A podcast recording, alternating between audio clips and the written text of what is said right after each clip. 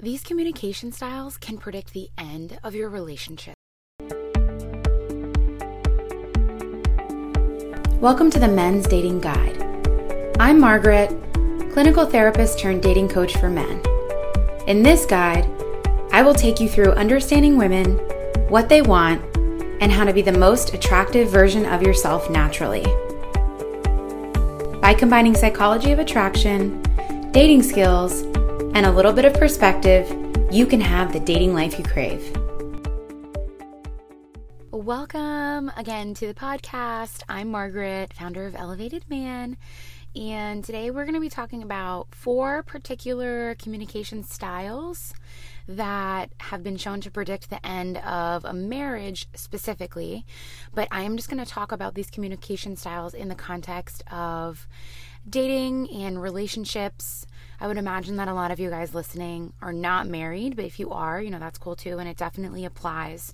So let's jump right into this.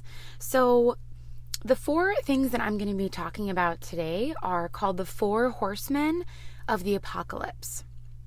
So, Dr. John Gottman is a psychologist, and he did a ton of research and studies about couples working to understand the predictors of whether or not they might get divorced. And Dr. John Gottman came up with these four basically types of communication styles that are found in marriages. And if these communication styles are found, the likelihood of divorce is increased. And he was even able to find out by about, I think, 90% accuracy whether or not a couple a couple would end up in divorce, a marriage would end up um, dissipating. So it's kind of neat. These four horsemen that he uses are called contempt, criticism, defensiveness, and stonewalling. And he has paralleled this from a story in the Bible where there were four horsemen, each representing a different part of the apocalypse. So, conquest, war, hunger, and death. Like I mentioned, these are communication styles, not even really actual like behaviors like cheating or lying. Um, and I think it is interesting because these are almost so much stronger because they pervasively kind of erode the foundation of a relationship. And remember, as humans, communication is really the basis in all we have. It's so important. So these really are strong indicators of the health of a relationship. And when I'm talking about these, I definitely want you to think not just in your relationships if you do this, but do you do this with your boss? Do you do this with your friends? And how this may or may not impact the health of your relationships all around, not just romantic relationships. The first one I'm going to talk about is contempt. And John Gottman found that this was the biggest predictor of divorce, the biggest indicator of an unhealthy relationship. Contempt basically is having really strong, deep seated negative feelings about your partner.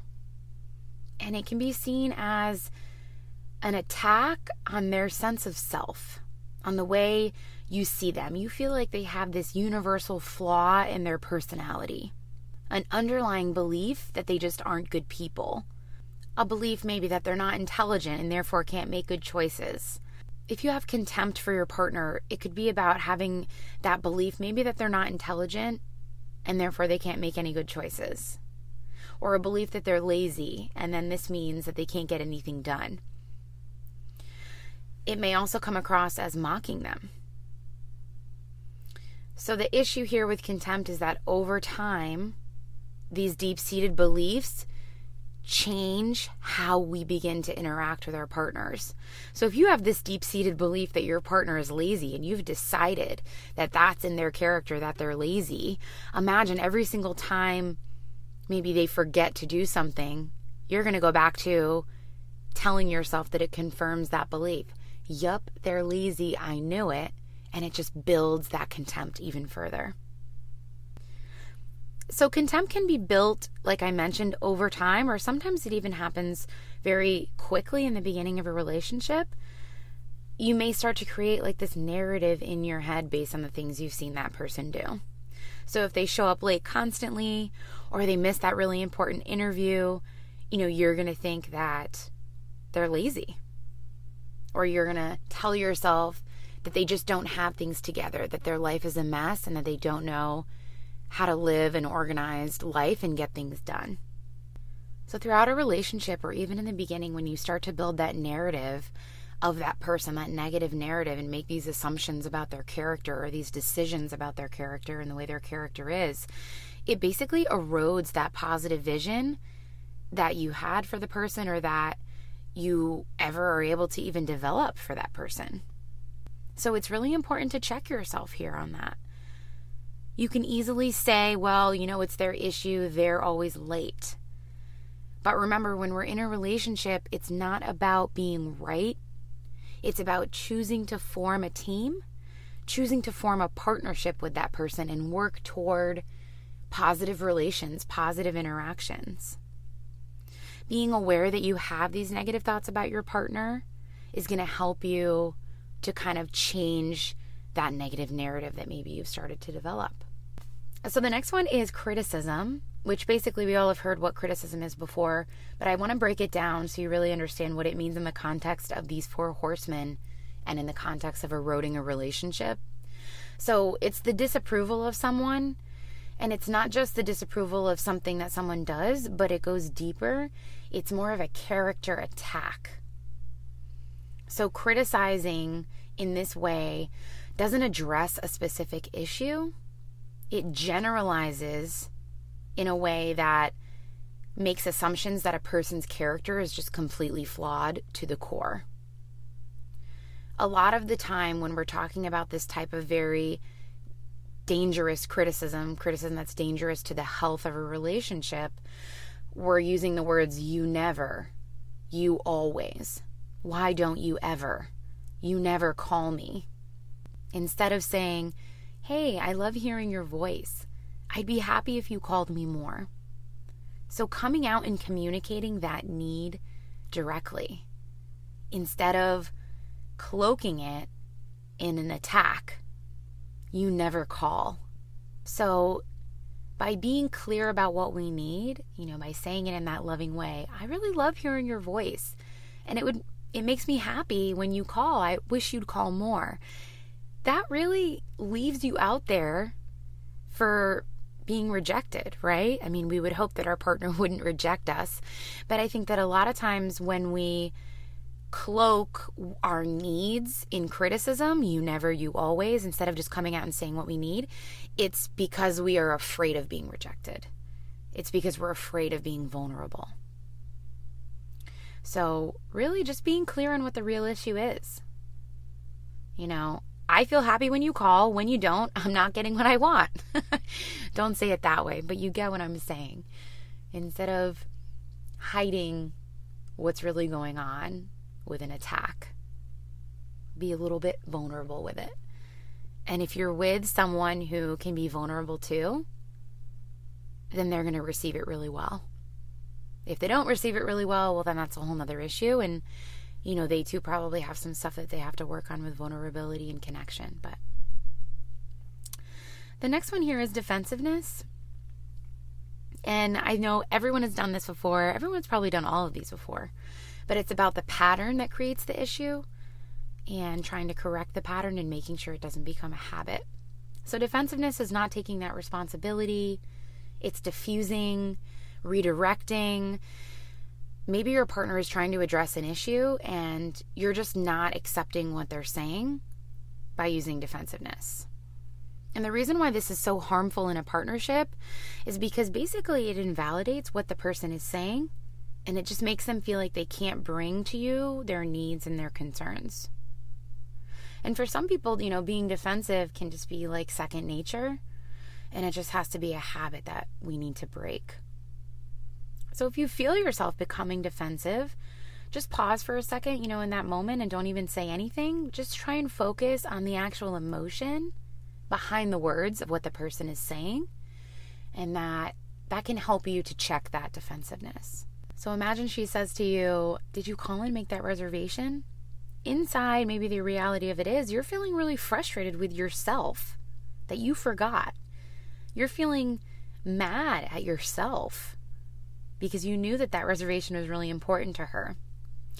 But you might, instead of communicating that you're really frustrated with yourself, you might diffuse this frustration with a feeling of with a a behavior of defensiveness. So, a better way to just attack this head on is to say, I'm really upset at myself because I knew that it was really important to you and I feel like I let you down. And again, it's easier to use defensiveness because defensiveness shields us from having to be vulnerable. And vulnerability is scary because it leaves us the possibility of being rejected by our partner. But when, when we are both doing the work in a relationship, when we are both operating from the perspective of we are a team here, all of that defensiveness can kind of fall away because we feel safe in that partnership. But that's something that, you know, a lot of times people have to work toward, and it's a part of their growth. And I mention these in this podcast for a lot of you all who are not even in relationships yet because you have to build yourself up as an individual before you're really going to be great in a relationship. So, noticing these communication styles and patterns before you even meet your dream woman and, and reflecting on how you maybe interact is going to help you be set up for success when you do meet her. The last one here out of the four horsemen of the apocalypse is stonewalling, aka the silent treatment. So basically, this is putting up a wall, a stone wall. You're refusing to engage in a conversation. You won't talk to someone. And sometimes maybe you guys might use this for control. You're controlling the dynamic by just walking away. You're controlling how the conversation progresses. And sometimes you may use it because you're literally emotionally overwhelmed.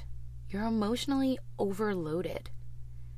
This can be a defense mechanism that you might use to avoid having to feel the difficult feelings that are going to come up in this conversation. And a lot of times it's kind of funny, but it's a stereotype, I guess, but you'll hear it. Women may use stonewalling by say, "No, I'm fine. I'm fine. Everything's fine." Right, even though they're not physically walking out or saying, "I'm not going to talk about it." if you know something is really going on, but they're saying, no, I'm fine, that's essentially shutting it down, right? That's another form of stonewalling. There's a lot of different reasons why we may engage in some of these communication styles that are really detrimental. You know, it could have been the caregiving style of our caregiver growing up, or we could have seen it in the marriage of our parents growing up. And basically, that's modeling for us, right? So, if our parents modeled these behaviors, that's all we know. The only reason we turn away from using a certain style of communication or behavior is because it causes us pain and it gives us an outcome we don't want. And that's great, but if we're unaware or don't know how to connect the pieces, connect the pieces that, oh, wow, it was this stonewalling that I'm doing that's leading to the end of all my relationships because we never can talk through issues and come to a, a resolution. So, I know that this podcast episode is going to be helpful for you guys because it'll help you reflect a little bit on your communication styles and maybe tweak some things. With that said, I know that a lot of times it can be really hard to apply some of this stuff on your own, and that is where that one on one coaching can be really helpful. All right, guys, we went over a lot today talking about those four communication styles, and I know there for sure is something in here that can be helpful to you when you're reflecting about your communication styles in your relationships and maybe how you use some of these things in your relationships and how they might have really cost you the end of your relationship. So, if you want to learn more about coaching at Elevated Man, go to elevatedmancoach.com. There you can find all about the different types of coaching offerings that we have. And we have added a new offering, some email support for you guys who maybe feel a little bit more comfortable doing the email type support versus the one to one video coaching. Until the next one, I hope you all enjoy your day.